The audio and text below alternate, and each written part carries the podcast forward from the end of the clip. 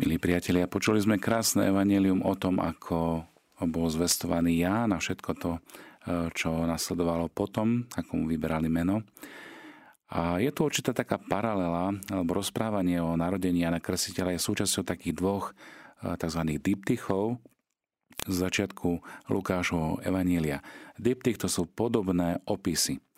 Autor týmto spôsobom najprv predstavuje zvestovanie a potom opíše narodenie. Najprv predchodcu Jána Krstiteľa a potom pána Ježiša. Postup bol zvolený e, zámerne, umyselne, lebo svätý Lukáš Evangelista takto ukázal, čo majú tieto dve osoby spoločné, ale zároveň aj to, v čom sa e, zásadne líšia. V dnešnom evaneliu počujeme o tom, ako Alžbete nadišiel čas pôrodu a ako porodila syna a potom ako mu vyberali meno. Samozrejme, každý očakával že bude mať meno po svojom otcovi, lebo taká bola od veka tradícia, čiže mysleli si, že dieťatko sa bude volať Zachariáš. Ale nestalo sa tak. Ale pozrieme sa bližšie na takúto exegézu e, dnešného textu Evanielia. V oboch nachádzame zvestovanie anielom Gabrielom ich rodičom. U obidvoch pri zvestovaní je povedané o ich poslaní a obom posol určuje mená. Toto všetko sa deje v prvej kapitole Lukášovho Evanília. Obaja sa počnú v pre človeka nemysliteľnej situácii. E, v prípade Jana Krstiteľa sú to dvaja starci Zachariáš a Alžbeta, no a v prípade Ježiša Krista je to panenské počatie e, skrze Máriu, Ježišovu matku. Pri oboch situáciách sa spomína účinkovanie Ducha Svetého. Toto je veľmi dôležitý moment. Obaj adresáti zvestovania spievajú chválospev. Zachariáš vyspieva nádherný Benediktus, nech je zvelebený Pán Boh Izraela a Pana Mária, ako sme to počuli včera v Evanieliu, vyspievala Magnifikát. Velebí moja duša pána. Znovu, o obidvoch chlapcoch je neskôr stručne a podobne povedané, ako vyrastali. Chlapec rástol a mocnel na duchu, žil na púšti, až do dňa, keď vystúpil pred Izrael. To sa dotýka Jana Krsiteľa. A Ježiš sa zmáhal v múdrosti, veku a v obľúbe u Boha i u ľudí. V prípade Božieho syna. Možno nájsť aj také iné podobnosti. Všetky zhruba hovoria o to, že na svete majú svoje osobitné poslanie od Boha, ktoré im pripravil ešte pred ich počatím. A zároveň aj odkazujú na starozákonnú tradíciu predpovedania narodenia významných postav keď si pozriete napríklad knihu sudcov, 13. kapitolu a podobne. Badať však aj značné rozdiely. A tie zase naznačujú, akí sú v skutočnosti títo muži rozdielni. Archaniel Gabriel sa o jedného zjavuje jeho otcovi, druhému sa zjaví jeho matke. Zachariáš má problém uveriť správe a tak pýta nejaké znamenie v 18. verši a pána Mária sa podvoluje – Hľa služobnica pána, nech sa mi stane podľa tvojho slova. Poslanie staršieho je pripraviť pánovi dokonalý ľud, druhého kráľovať nad Jakubovým rodom. Keďže je dnešný úryvok venovaný Jánovi Krsiteľovi, pozrime sa na jedno špecifikum. Ján a Ježiš dostávajú meno od aniela ešte pred ich narodením. U Jána však nastal určitý problém, lebo adresát zjavenia jeho otec Zachariáš ostal na znamenie pre svoje pochyby až do narodenia dieťaťa nemým. V scéne 8. dňa po narodení kniazovho syna, kedy sa pri obriezke tradične chlapcovi dávalo meno, sa do opozície dostane matka dieťaťa Alžbeta a ostatní príbuzní. Matka trvá na mene Ján, pričom ostatní navrhujú, aby, aby dieťaťu dali meno Zachariáš. Písmo nevysvetľuje, ako sa Alžbeta dozvedela o mene. Možnou nápovedou je, že pri jej stretnutí s Máriou ju naplnil Duch Svetý. A skrze toto poznanie, skrze Ducha Svetého, rozpoznala to, čo komunikoval aniel jej mužovi Zachariášovi. Sporo rieši nemý otec, ktorý napísaním na tabuľku Ján sa bude volať, vyjadruje poslušnosť Božej vôli. A tak co je psáno, to je dáno, môžem povedať. Následkom je rozviazanie jeho jazyka, ktorým predniesie nádherný chválosve Benediktus, v ktorom utvrdzuje aj poslanie a úlohu Jána Krstiteľa. Určenie mena teda malo vážny zmysel. Nebolo len nejakým konvenčným označením, ale vyjadrovalo úlohu bytosti. Kým má byť. A životnú úlohu v písme cez dávanie alebo zmenu mena určuje vždy Boh. Ak sa pozrieme na stránky Starého zákona, tak je známy najmä prípadom Abráma a Jakuba, Izraela. Abram, Abraham, Jakub, Izrael. Nový zákon zasa ponúka príklad Šimona, z, ktoré sa, z ktorého sa stáva Peter, skala. Meno na dôvažok staroveku predstavovalo aj samotného nositeľa mena. Meno tak bolo vážené či dotknutelné natoľko, nakoľko ním bol jeho nositeľ. Boh cez určenie mena určuje aj Jánovo životné poslanie. Sila jeho vôle sa prejavila v tom, že si u jeho rodičov napriek odporu rodiny a príbuzných, aj napriek konvenciám a otcovej prvotnej neochote toto meno jednoducho vynútil. Boh teda vie, čo robí. Chce, aby mu ľudia dôverovali. A Ján, ktorého oslavujeme, túto dôveru v plnej miere naplnil. Milí priatelia, dnešné evanilium je tiež aj pozvaním k tomu, aby sme si uvedomili svoju hodnotu, ktorú sme dostali vo sviatosti krstu. Preto aj dnešná výzva v rámci adventných víziev nášho Rádia Mária znie Obnovím si krstné sľuby. V tejto chvíľke ticha, a takého zamyslenia, možno meditácie, skúsme Bohu poďakovať za to, že sme sa stali Božími synmi, Božími dcérami, že Boh o nás povedal, ty si môj milovaný syn, ty si moja milovaná dcéra. Môžete si zažať sviecu, obnovíme si krstné sluby, obnovíme to zasvetenie, ktoré sme urobili a ktoré aj naši krstní rodičia a rodičia urobili v našom mene, keď sme ešte nevládali a boli nemi, nedokázali sme hovoriť, len možno plakať. A toto naše význanie, obnovenie viery v to, že sme Božie milované deti, bude takým pozvaním aj v tom nasledovaní plnenia mena, plnenia poslania, ktoré nám Pán dáva. Milí priatelia, Môžem sa opýtať, skadiaľ zobral evangelista Lukáš tak detailné informácie o narodení Jána Krstiteľa. Keďže ten istý evangelista uvádza, že Pana Mária zostala u Alžbety asi 3 mesiace, znamená to, že bola v Zachariášovom dome aj v čase Jánovho narodenia. Môžeme teda predpokladať, že to bola práve Pana Mária, ktorá Lukášovi porozprávala o tom, čo sa dialo okolo narodenia Jána Krstiteľa, pánoho predchodcu. Zvláštne bolo, že rodičia trvali na netradičnom mene, ako sme si už spomenuli, na mene Ján, ktoré malo aj svoj hlboký náboženský obsah. Juchanán v hebrejčine znamená Boh je milostivý.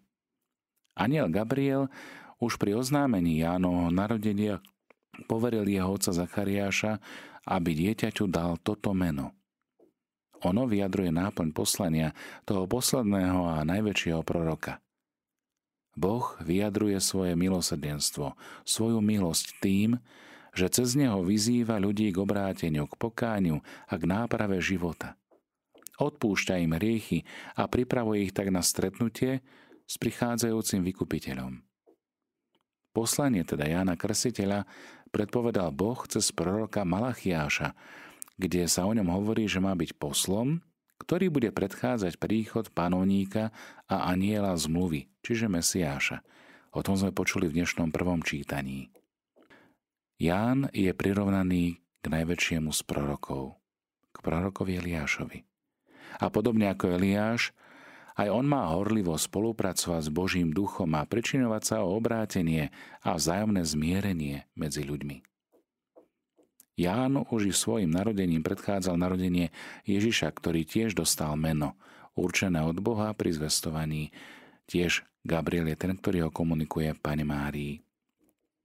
Ak má byť naše slávenie Vianoc, milí priatelia, spásanostným stretnutím s našim vykupiteľom, tak je nevyhnutné, aby sme aj my využili tento čas adventu, ktorý dnešný deň vrcholí, zajtra sa ukončí, adventu na prehlbenie našej viery – a na dôslednejšie zosúladenie všetkých oblastí nášho života práve s tými požiadavkami Evanielia, zvlášť v oblasti medziludských vzťahov, našich rodinách, našich spoločenstvách. Úlohu Jána Krstiteľa teda zohráva aj naše vlastné svedomie, ale aj spoločenstvo cirkvi, ako aj každý, kto nám nejakým spôsobom pripomína, čo treba v našom živote napraviť. Podobne ako Ján vyzýva ľud na pokánie, na obrátenie a zmenu zmýšľania. Obol hlas volajúceho na púšti. Pripravte cestu pánovi, vyrovnajte mu chodníky. Čo je je rovinou.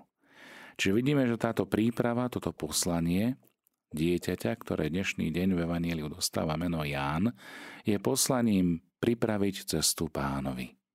Tento proces obrátenia a pokánia by mal vyvrcholiť samozrejme pokorným prijatím sviatosti pokánia, obnovou krstných sľubov, čiže obnovej, obnovou tej zmluvy, nesviatostným spôsobom, kedy sa chceme zrieknúť zla, zrieknúť sa hriechu, všetky jeho pokúšení zlého ducha a zároveň vyznať veľkú dôveru v Otca, Syna a Ducha Svetého vyznaním viery. Toto je to prehlbenie vzťahu a ak sme naozaj duchovne mŕtvi, tak potrebujeme pristúpiť k sviatosti zmierenia.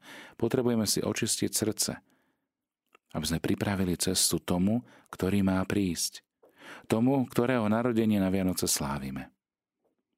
Stretnutie na tej najosobnejšej úrovni, samozrejme s našim pánom a spasiteľom, je v dare Eucharistie.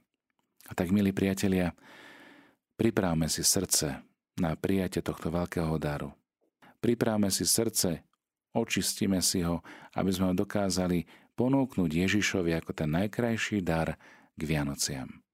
Nič krajšie nie je ako čisté srdce. Srdce, ktoré dokáže byť vnímavé, ktoré dokáže počúvať, ktoré dokáže prejaviť nehu, súcit a lásku. K tomu nás pozýva Ján, keď hovorí obráte sa, zmente sa, premente svoje zmýšľanie a počúvajte hlas, ktorý znie na púšti pripravte cestu pánovi. Milí priatelia, teraz si obnovme krstné sluby. Táto paraliturgia, dalo by sa povedať, je pripomenutím si toho, o čom sme si hovorili v predchádzajúcich stupoch. Je to vyznanie viery, je to zrieknutie sa zla a zároveň prozba o to, aby sme boli naozaj Božími synmi, Božími dcerami, aby sme dokázali ohlasovať svojim životom eh, Kristovo evanielium. A tak vás pozývam pripojiť sa k tomuto obradu obnovy krstných sľubov. Ak máte napríklad venček adventný na stole, môžete si zažať sviece. E, aj toto svetlo, ktoré sa pripomína pri zapalovaní adventných sviec, je vlastne tým svetlom, ktorým je Ježiš Kristus. A takto je vlastne pripomenutie si aj toho, že máme kráčať vo svetle Ježiša Krista. Mene Otca i Syna i Ducha Svetého. Amen. Milí bratia a sestry, pred niekoľkými rokmi sme boli pokrstení, čím sme sa znovu zrodili z vody a z Ducha Svetého a dostali sme zácný dar – účasť na Božom živote. Naši rodičia a krstní rodičia slúbili, že nás budú vychovávať tak, aby sa v nás božský život stále zvelaďoval. V našom mene vyznali krstnú vieru, v ktorej sme boli pokrstení a stali sme sa Božími deťmi. Bola to zácna a svetá chvíľa, za ktorú sme všetci vďační a oslavujeme pána, ktorého milosrdenstvo je nesmierne. Dnes si teda obnovme krstné sľuby a vyznajme vieru svojim srdcom a svojimi ústami. Počúvajme čítanie z knihy proroka Izaiáša.